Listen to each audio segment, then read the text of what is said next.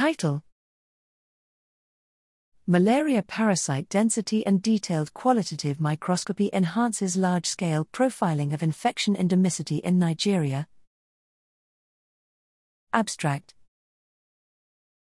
With global progress towards malaria reduction stalling, further analysis of the epidemiology is required, particularly in countries with the highest burden.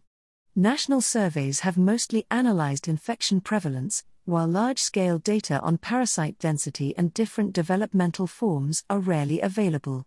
In Nigeria, the country with the largest burden globally, blood slide microscopy of children up to 5 years of age was conducted in the 2018 National Demographic and Health Survey, and infection prevalence previously reported.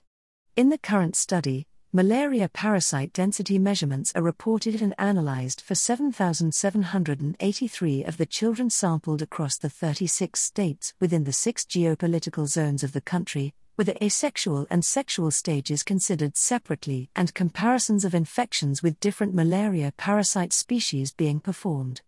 Across all states of Nigeria, there was a positive correlation between mean asexual parasite density in peripheral blood of infected individuals and prevalence of infection in the community. Spearman rho equals 0.39, p equals 0.02. Asexual parasite densities were highest in the northern geopolitical zones, geometric means greater than 2000 per microliter of blood, extending the evidence of exceptionally high infection burden in many areas.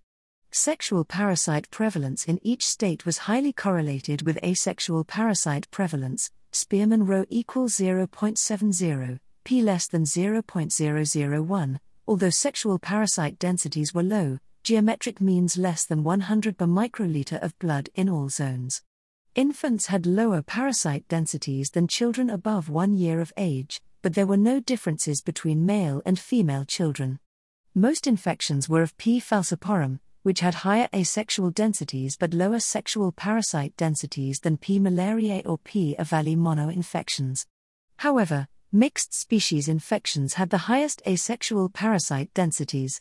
It is recommended that future large surveys in high burden countries measure parasite densities as well as developmental stages and species to improve the quality of malaria epidemiology and tracking of future changes.